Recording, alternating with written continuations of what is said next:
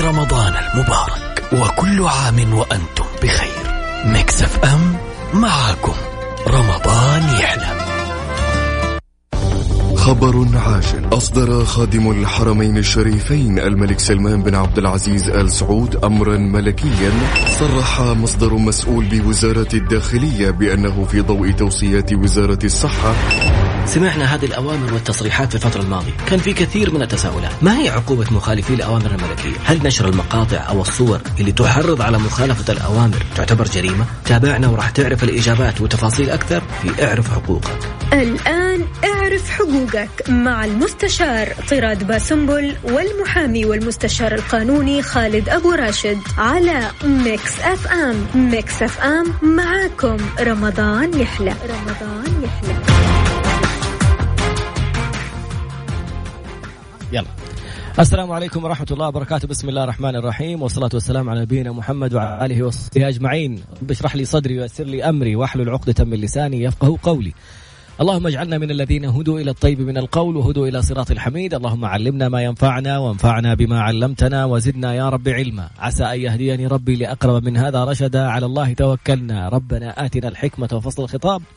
ربنا آتنا رحمة من عندك وعلمنا من لدنك علما إنا إن شاء الله لمهتدون. اليوم ثاني لقاء في رمضان. في رمضانيات من منزل خالد أبو راشد المحامي المستشار القانوني المحكم الدولي وجديد كل ما يحدث وكل جديد بما يتعلق من الناحيه القانونيه في كل المستجدات على الساحة السعودية والإعلامية العربية. اليوم يعني مناقشة لموضوعين مهمين. الحدث الأكثر تداولا والأكثر آه، مشاركات على الهاشتاجات المحلية والعربية هل ارتكب رامز جلال جريمة أو كما ذكر أحد المستشارين القانونيين في أحد الدول العربية أنه ارتكب جريمة حجز أشخاص أو الضيوف اللي عنده. النقطة الثانية قرار جديد في القتل تعزيرا للأحداث، ما الجديد في هذا القرار؟ الله أكبر ما شاء الله على الهواء كانت حاطيها الكاميرا واللمسه الخرافية لأبو محمد. تفضل أبو محمد المستشار القانوني المحكم الدولي المحامي خالد أبو راشد أنت تتكلم أنا حنعدل الكاميرا. طيب. آه بسم الله الرحمن الرحيم. الحمد لله رب العالمين والصلاة والسلام على نبينا محمد وعلى آله وصحبه أجمعين. وكل عام وأنتم بخير دائما. والله يكتب لنا أجر صيام وقيام هذا الشهر الفضيل والله يحفظكم جميعا. طبعا إحنا آه أهلا وسهلا بكم بمستمعين Mix FM آه Mix FM وبكل اللي بيتابعونا عبر مختلف وسائل التواصل. طبعا إحنا محور حلقتنا اليوم هو ما هو الجديد في قضايا القتل آه تعزيرا بالنسبة للأحداث. طيب من هم الأحداث؟ ما هي أنواع قضايا القتل؟ آه حنتحدث عنها إن شاء الله بشيء من التفصيل المهم ومواكبة القرارات الجديدة.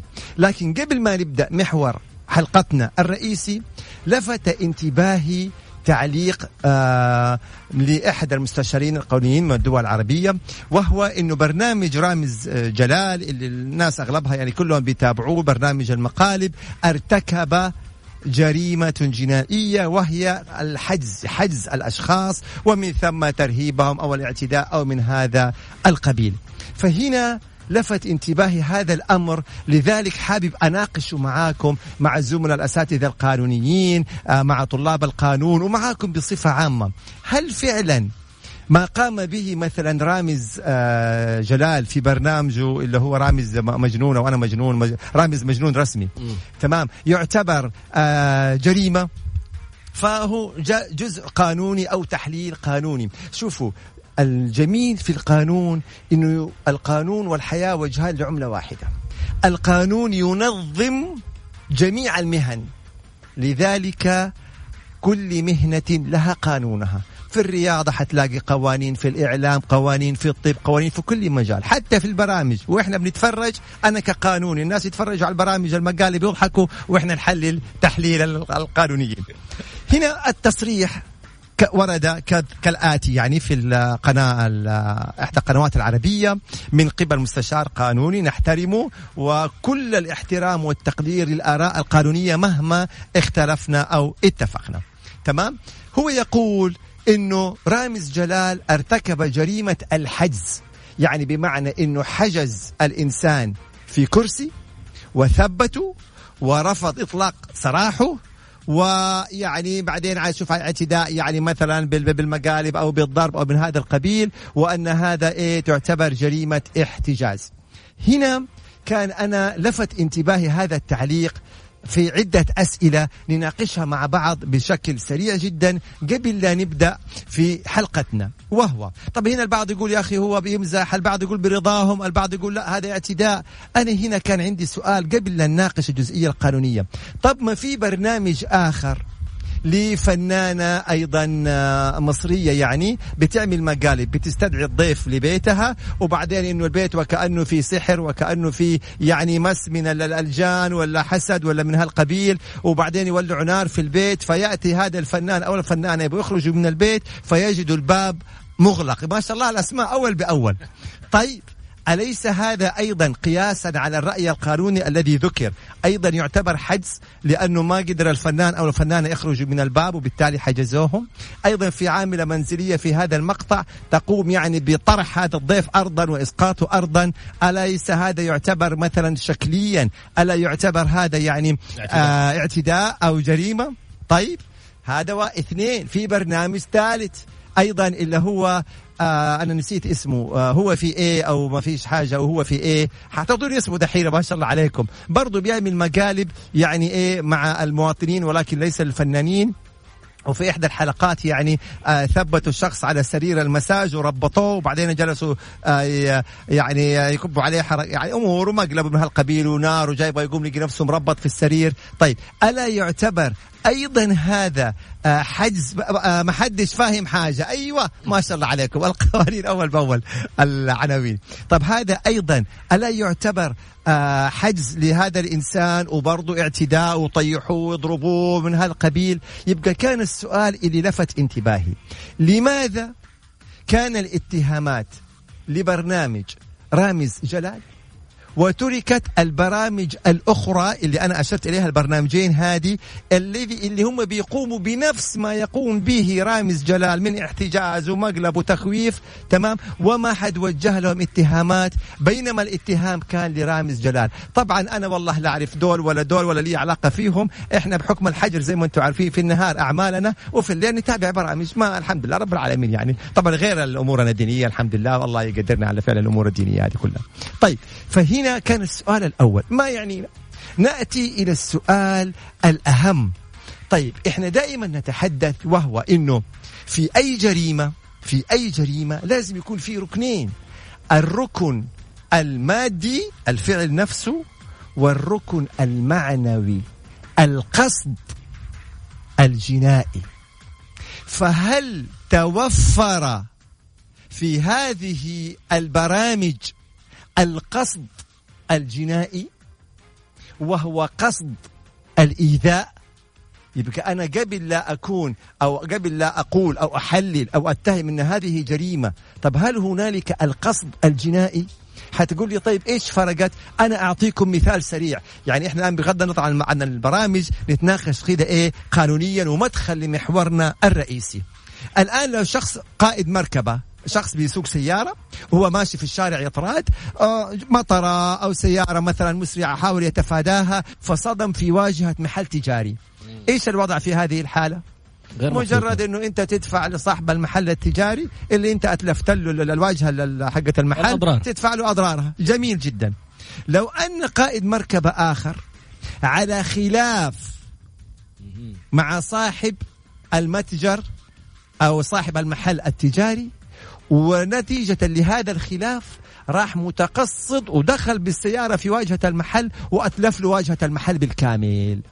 هل فقط نقول والله يدفع له الضرر ولا يعتبر إتلاف ممتلكات خاصة واعتداء على الممتلكات الخاصة وجناية؟ شباب رائعين ما شاء الله عليهم بيقولوا جناية طبعا. طيب ليش؟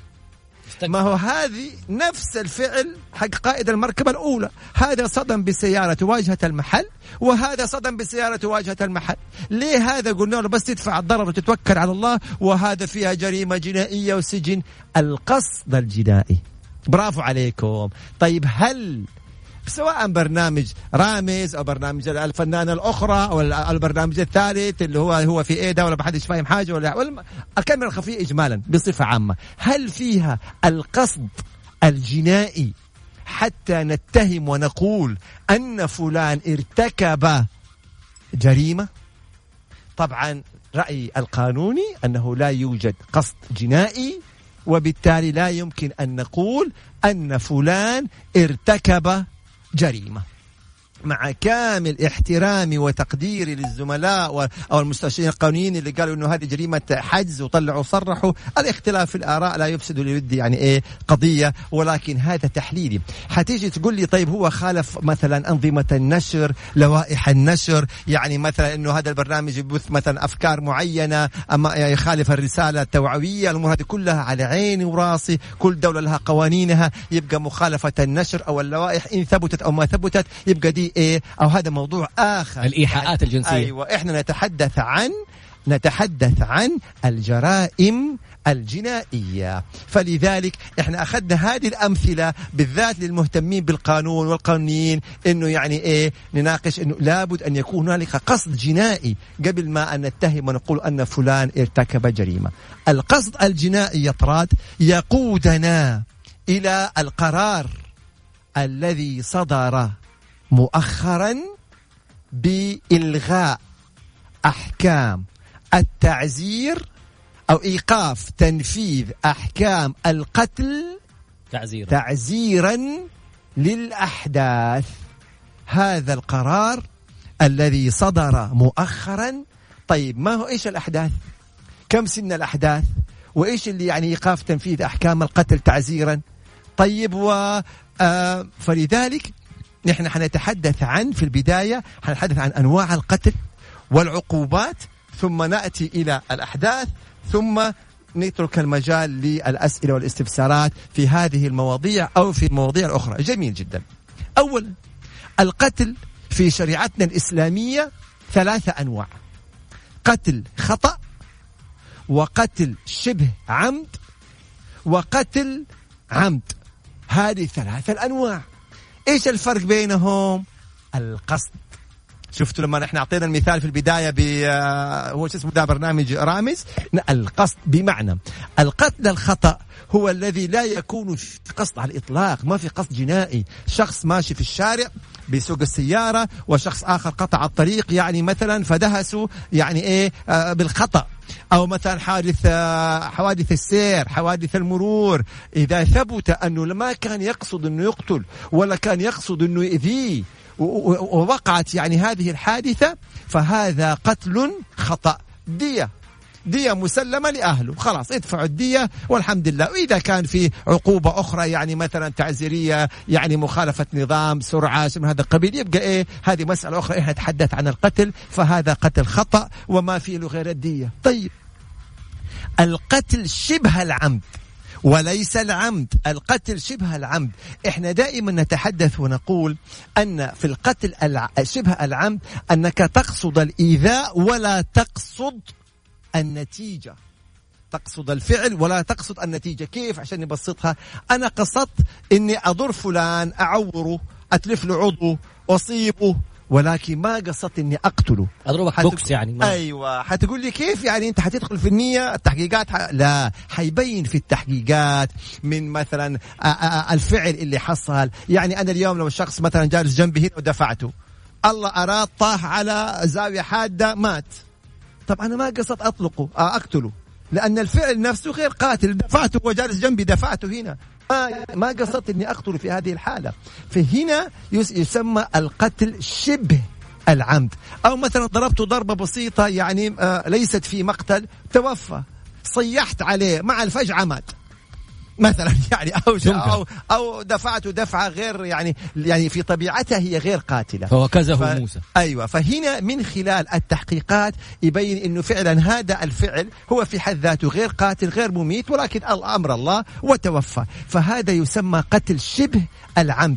هنا بتكون في أكيد الدية وبيكون في إيش؟ آه عقوبة تعزيرية اللي هي السجن عدة سنوات لأنه أنت أذيت هذا الرجل أو اعتديت صحيح هو في النهاية قتل وأنت غير قاصد ولكن أنت إيش؟ يعني آه طبعا طبعا سجن عدة سنوات. طيب اتفقنا.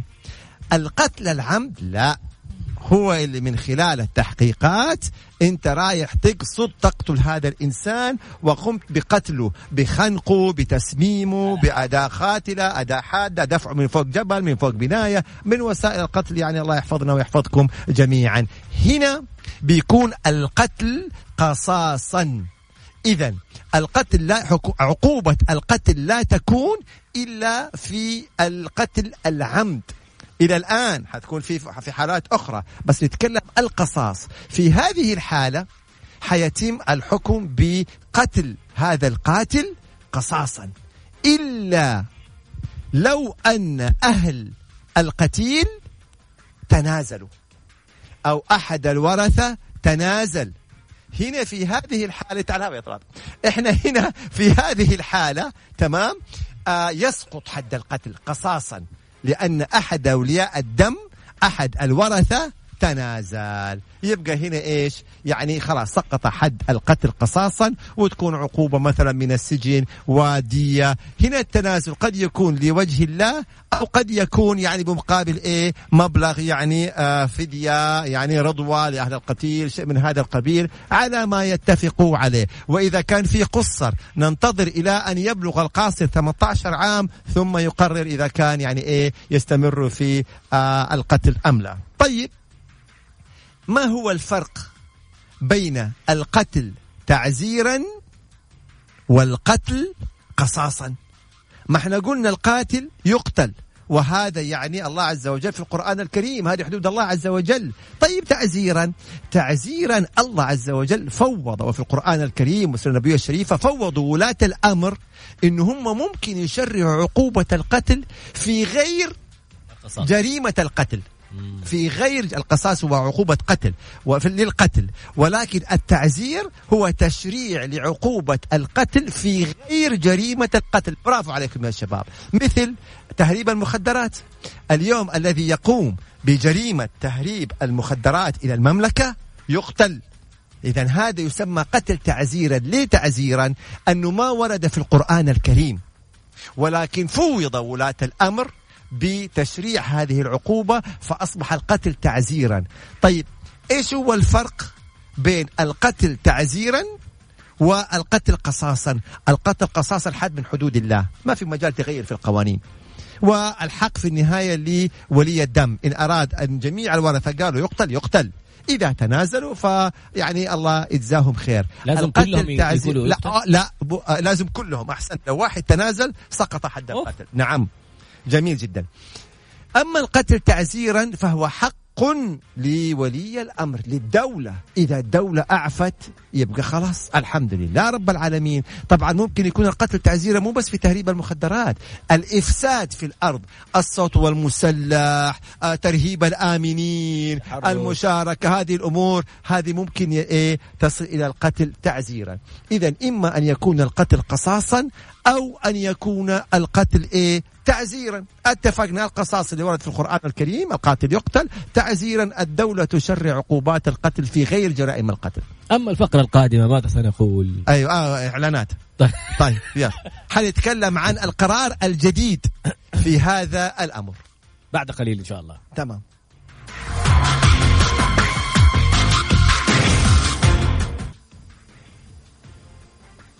أيوه. جو أوكي عدنا مرة أخرى ومع المستشار القانوني المحكم الدولي المحامي خالد أبو راشد. والله أبغى أجيب الطاوله كذا شوية عشان نقرأ الرسائل. رسائل متعددة واستشارات بدأت لكن نكمل ما بدأناه في موضوع القتل تعزيرا. القتل تعزيرا قلنا إنه في قتل قصاصا هذا حد من حدود لا ما حد يلعب فيه ولا حد يتدخل فيه. القتل تعزيرا الحكومة تشرع عقوبة القتل على بعض الجرائم فلها الحق إنها ترفع هذه العقوبة أم لا؟ رفعتها عن مين؟ تمام. قبل ما نرجع كان في سؤال جميل جدا. طيب الدفاع عن النفس. الدفاع عن النفس قتلت واحد دفاع عن النفس. ترى يا شباب يجب أن لا نتوسع في مفهوم الدفاع عن النفس. هذه لها ضوابط وضوابط شديدة جدا اللي هو دفاع عن النفس والدفاع عن الشرف. بمعنى لو شخص مثلا عرف إنه أحد محارمه أحد من أهله يعني آه مثلا على علاقة بإيه؟ آه بشاب أو برجل ما. فيروح ويقتل هذا الرجل ويقول دفاعا عن شرفي. هذا كيف كان يكلم أهلي أو على علاقة مثلا بأحد من أهلي؟ سوف تقص. الحكم عليك بالقصاص. هذا ليس دفاعا عن الشرف. الدفاع عن الشرف لما تكون أنت وأهلك في مكان ما وهنالك من جاء يعتدي على أهلك. بغية الاغتصاب ولا بغية القتل ولا بغية الاعتداء. وما عندك خيارات. لا جنبك دورية ولا رجال أمن ولا مثلا ناس تستنجد بيهم ولا إمكانية من الهرب. يعني خلاص يعني ما أمامك نهائيا يا تقتل أو, أو يعتدى على شرف أهلك يا تقتل. ولا في مجال تصيبه في رجله في يده يعني فهذا مجال ضيق جدا. لازم ما نتوسع لأن الخطأ في التوسع عقوبة القتل قصاصا. تمام؟ نفس الشيء الدفاع عن النفس. هو أي واحد جاي يضربني أقتله؟ وطبعا أنت تدافع بالقدر اللي تدفع فيه الأذى. فقط لا غير. وإذا كان يعني معتدي وما في مجال وحيعتدي عليك حيعتدي عليك أهرب. آه، آه، إذا كان في آه، رجال أمن في ناس في كذا أنت في بيتك ودخلوا عليك وما في مجال أبدا يعني قاتلينك قاتلينك. فهنا ممكن أنت مثلا يعني في رجله تصيب وفي كذا. ما هو على طول قتل. انتبهوا لا نتوسع في مسألة الدفاع عن النفس ولا مسألة الدفاع عن الشرف. هذا نطاقها ضيق ضيق جدا وفي حدود يعني مقننة جدا. فننتبه لهذه الجزئية. نرجع. صدر التوجيه في أو القرارات الجديدة أنه من هم أقل من 18 سنة لا تطب يتم إيقاف تنفيذ أحكام القتل تعزيرا. إلا هم الأحداث. طب إيش موضوع الأحداث؟ نعطيكم موضوع الأحداث بشكل سريع جدا. من هو الحدث؟ اللي من سن الولادة إلى سبع سنوات هذا لا عقوبة عليه. إلى سبع سنوات اللي قبل يوم هذا إيش ما يسوي؟ ما عليه عقوبة. من من الولادة وإلى إيه أقل من سبع سنوات بيوم هذا لا عقوبة عليه. انتهينا. طيب. اللي من السبع سنوات إلى قبل ما يبلغ 18 سنة بيوم هذا هو الحدث. هذا هو الحدث. طيب. هنا في تفصيل آخر. من سبع سنوات إلى خمسة عشر سنة لا يسجن. من سبعة ل 15 من سبعة إلى 15 لا يسجن. وإنما هنالك عقوبات بديلة إذا ارتكب يعني من المخالفات عقوبات اللي هي العقوبات البديلة. يعني يمنع من عمل معين يمنع من التوجه في مكان ما يتم توبيخه يتم إنذاره. مثلا تكليفه ببعض الأعمال يعني الاجتماعية التثقيفية التربوية. آه، مثلا يعني آه، مثلا تسليمه لأحد والديه إشراف رقابة لفترة معينة. هذا فيما هذا اللي هم إيه من السبع سنوات إلى الخمسة عشر سنة. طيب اللي بلغ ال 15 سنة إلى أقل من 18 سنة بيوم. هنا. هنا هؤلاء نعم تطبق عليهم العقوبات ولكن بآلية معينة. إنه مثلا يكون في قاضي مخصص للأحداث وإنه يجب أن يكون ولي امره معاه وإنه ما يودع في السجن العام يودع في دور التوقيف المخصصة للأحداث لهذا السن. لتعليمهم و... وإصلاحهم. يعني وتربيتهم و... و... ومن وما إلى ذلك. طيب فكان ممكن تصدر عقوبات بالقتل تعزيرا وليس قصاصا تعزيرا على هذه الفئة من 15 إلى قبل 18 بيوم.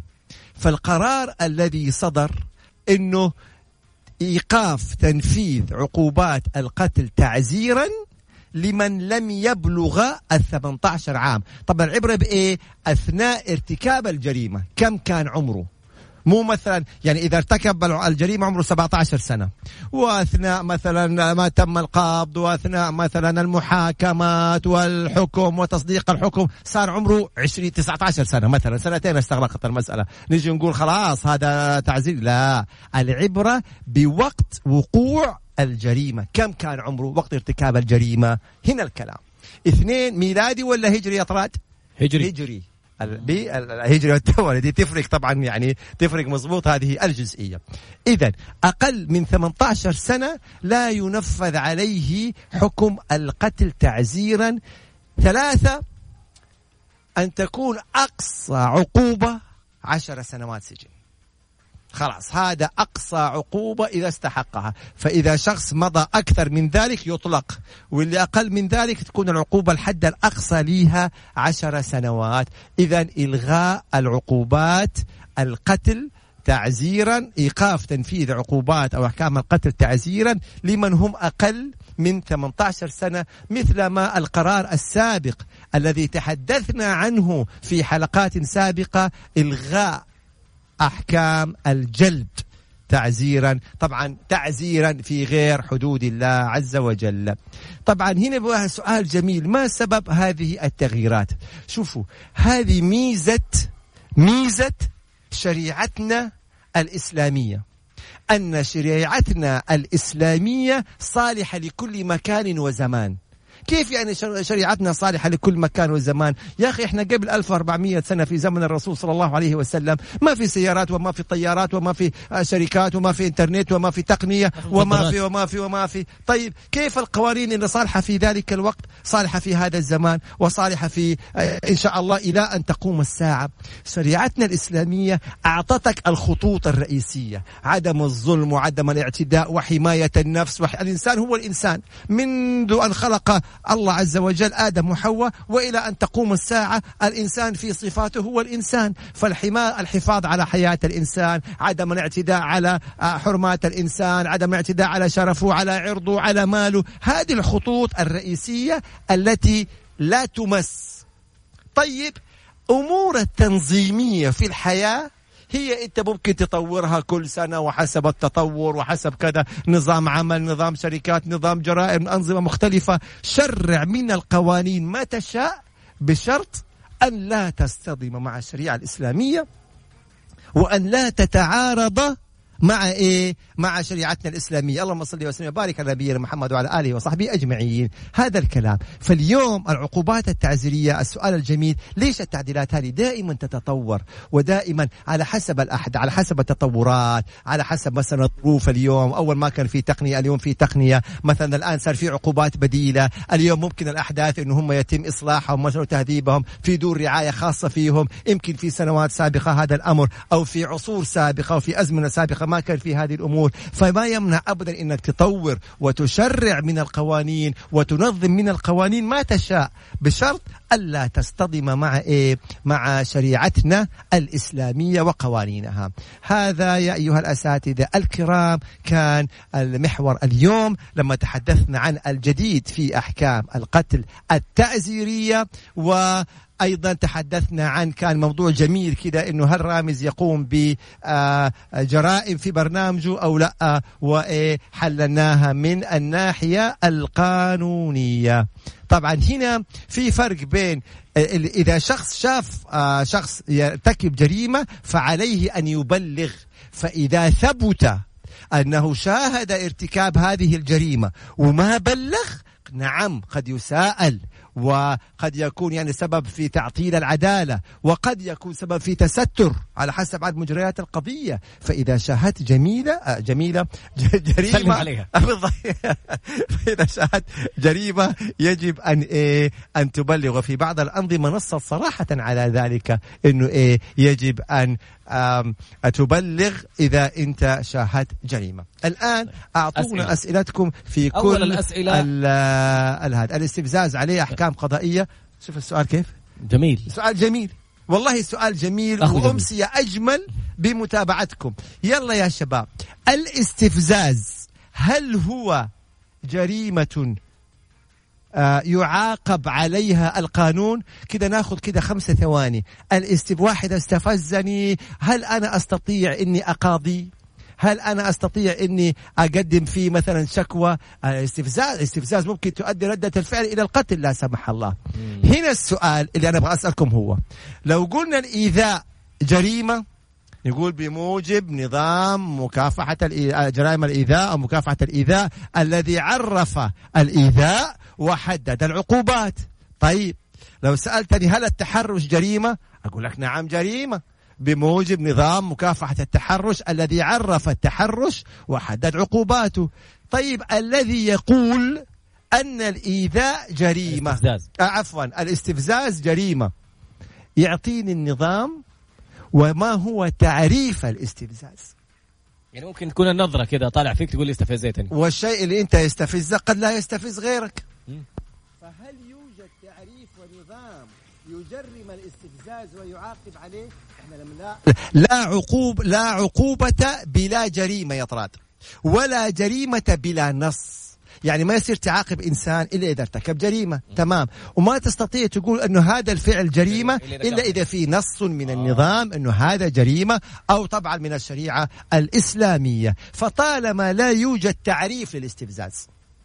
ولا يوجد نظام للاستفزاز. فكيف نقول أن الاستفزاز جريمة؟ يعني مثلا آه، شخص يستفز إنه شخص يتكلم بصوت عالي. آه، مثلا اريد تتحدث مع شخص آخر وفجأة قطع كلامك. البعض يراها يعني البعض ما إذا أنت مثلا ضحكت في- وجه إنسان كذا بسخرية أو إذا مثلا شاور بأصبعه في في, في قربه في وجهك كذا مثلا تشوف إنه هذه عملية استفزازية أو أمور كثيرة جدا. هذا ليس بجريمة. إيش تروح ترفع قضية للقاضي تقول له؟ تقول له والله يا شيخ وأنا بتكلم قطع كلامي؟ ولا تروح للقاضي تقول له والله وأنا بتكلم ضحك كذا سخرية؟ ولا اشر بص يا شيخ اشر باصبعه في وجهي. ما هذه ما ليس بجريمة. وإنما رد فعل ردة فعلك هي التي تكون جريمة. فالاستفزاز ليس مبرر. ما ينفع أنا أضرب إنسان ولو تم القبض علي ومحاكمتي أقول والله لأني ض... لأنه استفزني يا شيخ ضحك. علي، قاطعني. انت حتنسجن وعقوبات بالسجن وغير اذا كان في الحق الخاص تمام واللي استفزك لا يمس فيجب أن نكون أذكياء وعندنا من ال- ال- الصبر ومن الحكمة ويجب أن لا نستفز لا نست... الحلم من في حديث الرسول صلى الله عليه وسلم الحلم لا نخلي لا نكون إنسان كذا سريع الاستفزاز وعلى طول يسب ليس ويشتم الشديد بالسرعه أيوة. ولكن الشديد من يمسك نفسه عند الغضب تفضل يا شديد. عند الغضب يلا طيب في أسئلة متنوعة أول شيء نبارك ليزيد مم. تخرج قانون بعد فضل الله ثم متابعة البرنامج تحمس ما شاء الله تبارك الله الله على الله. رفع شكوى عمالية وكسبها طيب. وهو طالب ما شاء الله برافو. طيب. التنمر يسألوا عن التنمر هل التنمر جريمة؟ أيوه ده سؤال جميل جدا. هنا نأتي للتنمر. صحيح أنه لا يوجد نظام صادر ينص على التنمر وبالتالي إحنا نجي إيه نعرف الفعل. كيف حصل التنمر؟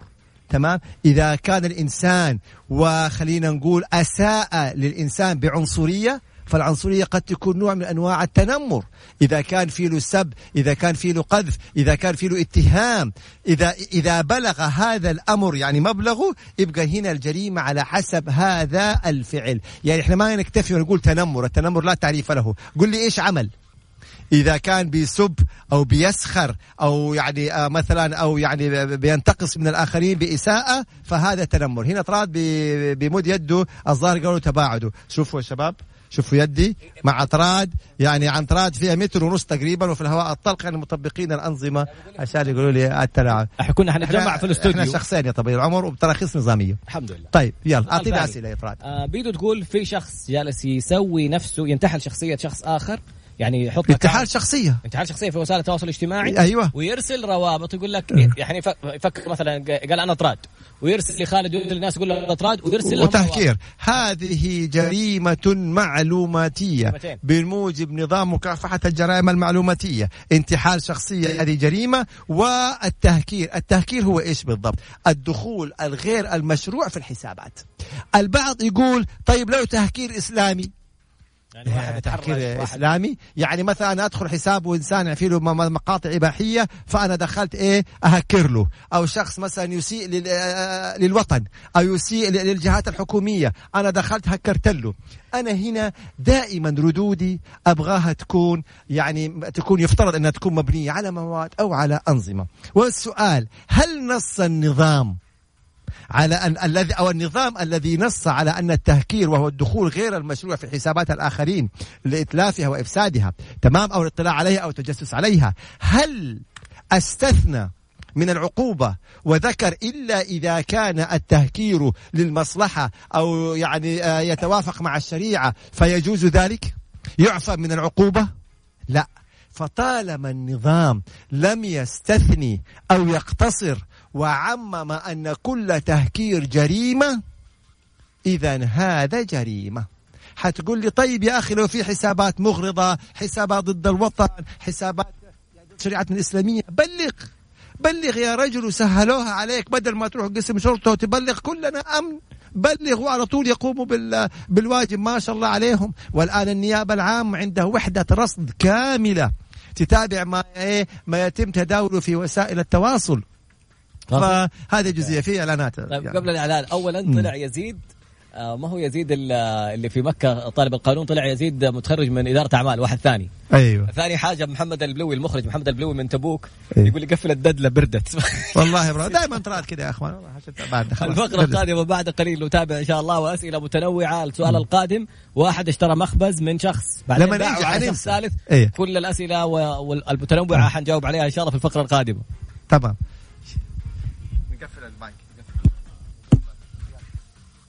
FM تهنئكم بقدوم شهر رمضان المبارك. وكل عام وأنتم بخير. Mix FM معاكم. رمضان يحلى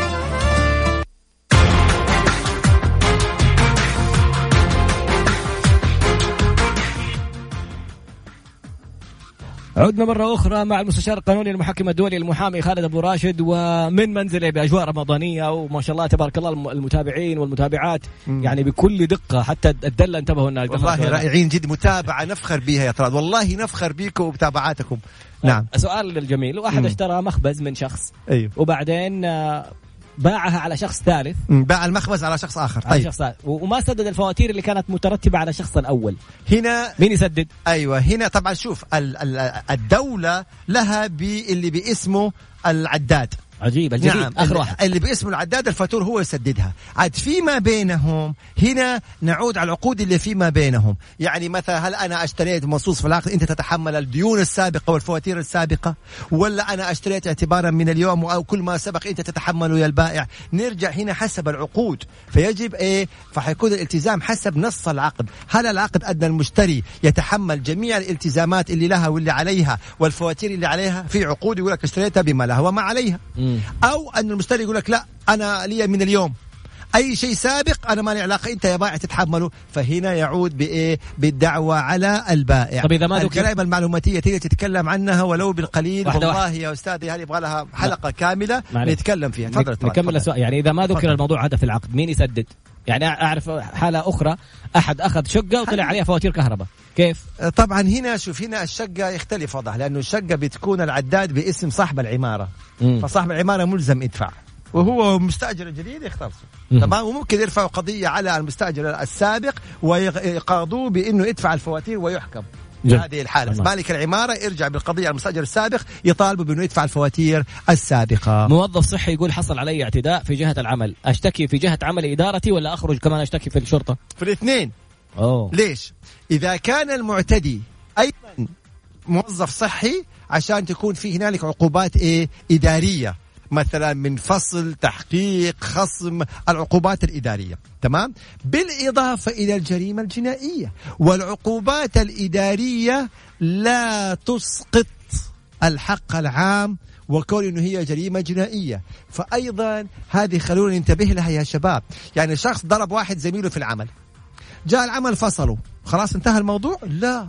يحق للمضروب إنه يقدم شكوى في الشرطة فيتم استدعاء هذا الضارب المعتدي ويحال إلى النيابة ويحال إلى المحكمة الجزائية ويحكم عليه تعزيرا. ولا حينفع يقول يا جماعة طب خلاص أنا فصلت عملي فصلني. هذه عقوبة إدارية. وأما هنا هنا فهذه عقوبة جنائية. فيها حق عام وفيها حق خاص. فهذه جزئية فعلا جدا آه مهمة. نوضة تقول ك... قفل اللابتوب يا نوضة وخلاص طيب، يروح الصوت. أي. بس نوضة في غرفتي وتبغى تنام واللابتوب شغال. طيب آه، سؤال ثاني. التنمر زي ما قلنا إذا كان التنمر ارتكب فيه شخص جريمة وقتها أقدر أشتكي. بالضبط. يعني سب شتم قذف عمل حاجة من الأشياء اللي تجرم. أيوه. طيب هنا في جزئية كثير نتكلم عن التنمر. هو ممكن ما يكون جريمة جنائية ولكن قد يكون مخالفة إدارية. فهذا يرجع لأنظمة التعليم اللي أتمنى إن هم يتشددوا في هذه المسألة. لأنه الطالب أو الطالبة إذا الطلاب زملائها وزميلاتها بيسخروا منها في جسمها في لونها في فقر فقرها في غناها في أهلها في نسبها. يعني دائما يعني يعايروها أو يسقطوا عليها أو يسخروا منها. قد هم يكونوا ما ارتكبوا جريمة جنائية ولكن أثر هذا التنمر ممكن يؤدي لا سمح الله إلى قيامها بالانتحار. ممكن يؤدي إلى أنه هي تصاب باكتئاب حاد جدا. ممكن يؤدي إلى قيامها بالانتقام منهم وإيذائهم ما إحنا شفنا جرائم في أمريكا. للمراهقين والمراهقات. ياخذ السلاح ويروح والعياذ بالله يطخطخ في, في المدرسة. ليه؟ يقول لك كانوا يتنمروا عليه. فهنا هنا الدور للجهات التعليمية. إن فعلا ينتبهوا تماما من مسألة التنمر وإن لم يكن جريمة جنائية نصا إلا أنه آثاره قد تكون أسوأ وأشد من آثار بعض الجرائم الجنائية. أنا لو سبيت إنسان يعني أتعاقب وانتهى الموضوع. لو دفعته دفعة بسيطة انتهى الموضوع. لكن لو أتنمر عليه أتنمر عليه ممكن يؤدي بي إلى الانتحار ممكن يؤدي بي إلى الانتقام ممكن يؤدي ممكن ممكن يمكن. فننتبه تماما لجزئية التنمر. هل يحق للمؤجر أن يكتب كمبيالات للمستأجر؟ طبعا هنا الكمبيالات نعم هي تكون بتاريخ مؤجل. فإذا وهي أداة ضمان فإذا كتب كمبيالة بتاريخ مؤجل ومؤجل وكانت هذه الكمبيالة مستوفية للشروط فطبعا حتكون إيه يعني ملزمة لهذه لهذا الشخص الذي حررها والذي كفيله كفالة غرم وأداء. فانتبهوا. هنا الشباب يقول صلوا على النبي اللهم صل وسلم وبارك عليه. آه، أستاذ لول لو ترسلي مرة ثانية سؤالك الله يسعدك. عشان طيب. طلعت على فوق ما شفت السؤال. في سؤال ثاني يقول صدر لي حكم قطعي. هل يعتبر نهائي؟ إيش يعني قطعي؟ قطعي يعني نهائي. إيش يعني نهائي؟ يعني قطعي. كيف معك؟ حكيم والله كلام سليم يعني كلام قانوني المقصود به كالآتي أن الحكم الذي يتم تأييده من قبل محكمة الاستئناف يصبح قطعي إحنا عندنا محكمة ابتدائية تصدر الأحكام والطرف اللي هو غير مقتنع بهذا الحكم يتظلم إلى المحكمة الإيه؟ محكمة الاستئناف فمحكمة الاستئناف إذا أيدت هذا الحكم أصبح نهائي إيش يعني نهائي؟ يعني يأخذ على محكمة التنفيذ باستثناء قضايا القتل قضايا القتل لسه فيها محكمة عليا ثم مصادقة المقام السامي. يبقى قضايا القتل هذه لها إجراءات إيش؟ يعني آه كذا. ما عقوبة الكفيل إذا هرب المكفول؟ إيش تقصد؟ الكفيل الغارم؟ كفالة غرم وأداء يعني؟ إذا كان المقصود كفيل كفالة غرم وأداء يبقى يدفع بداله. يدفع بداله. ما ينفع يجي يقول والله يعني أنا آآ آآ مثلا مش أسوي مو راضي يجي معايا شرد مو أنت كفلته تدفع بداله. فيا سيدي والله محبتكم تاج على راسي. الله يكرمكم يحفظكم جميعا. يا رب إن شاء الله يسلمكم. يلا واحدة تقول خطيبي أيه. خطيبة. آه خطيبها وصلته رسالة من امرأة مم. على سناب شات. يخببه على خطيبته. تخبيب. إذا ما في إثبات كيف؟ من نفس لا هنا شوف دائما إثباتات هذا موضوع آخر. التحليف يمين آه، يرجعوا للسنابات المقاطع إذا تم تسجيلها أو تم تصويرها. يبقى هذه وسائل الإثبات. ولكن التخبيب فيه سجن فيه تعزير. أول كنا نقول جلد الحين ما في. الآن شوف لاحظت طيب ما تقول جلد. تقول تعزير. آه سجن. إيش؟ هو إيش معنى التخبيب؟ أي إنسان يحرض إنسان على أن يطلق زوجته زوجته. فهذا تخبيب. أي إنسانة تحرض إنسانة أن تتطلق من زوجها فهذا تخبيب.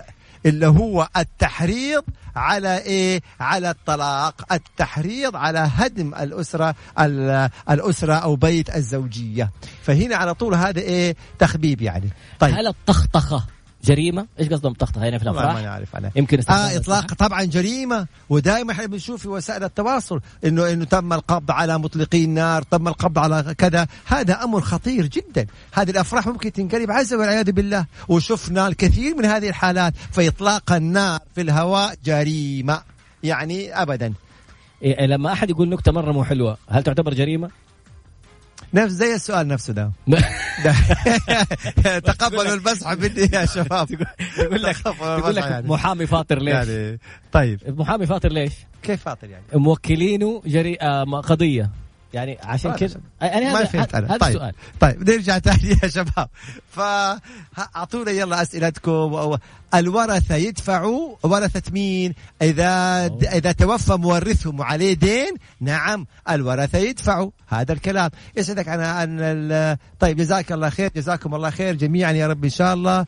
طيب وهل للمدين حق اتهام الدائن بالتزوير في سند الأمر عند كتابه تاريخ السداد؟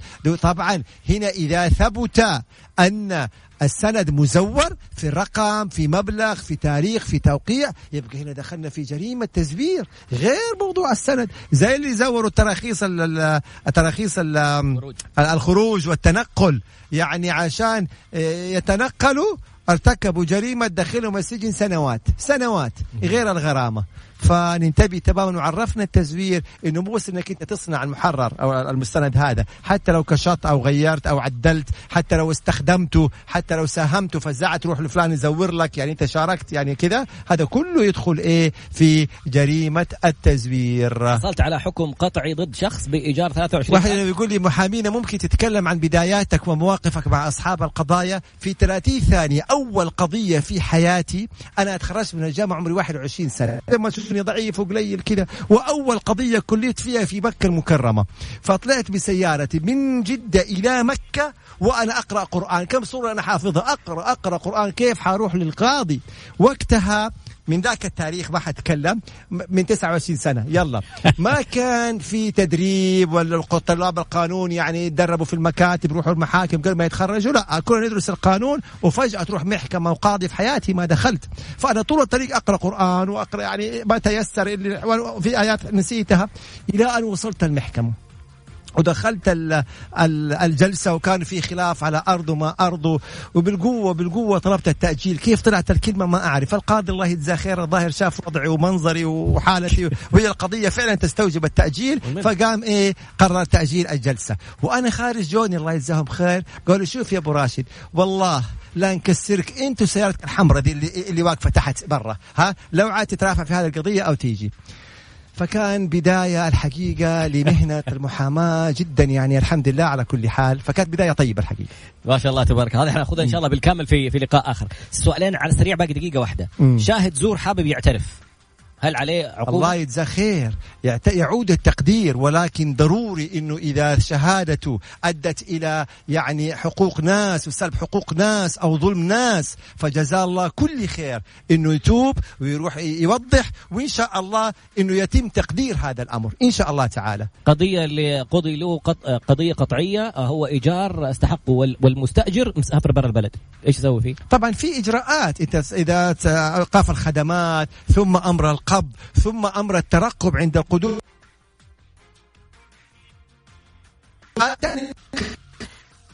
يتعرض المحامي لبعض التعديلات؟ نعم نعم. بعض القضايا يتعرض لبعض الت... يعني مهنة المحاماة مهنة شاقة ما هي سهلة يعني انتهى. وممتعة. انتهى وقتنا وإن شاء الله نلتقي يوم الاثنين القادم في نفس الموعد من الساعة 10 للساعه 11 يوم الاثنين يوم الخميس وقت ترفع الأعمال إلى الله. نطلع لكم في الحلقات. والسلام عليكم ورحمة الله وبركاته. وعليكم ونشوفكم إن شاء الله تعالى على خير يوم الاثنين القادم. الله يوفقكم ويحفظكم ويحميكم يا رب. مع السلامة.